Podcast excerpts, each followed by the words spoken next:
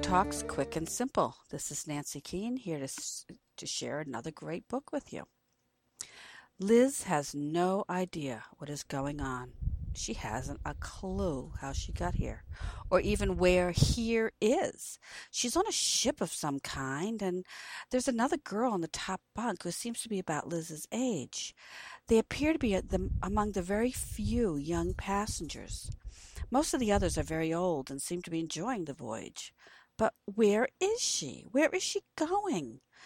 She's on her way to elsewhere. This is where you go when you die, the place you live until it's time for you to go back to Earth and be born again, the place that is the opposite of Earth. But Liz is having a real problem. She doesn't want to believe she's dead.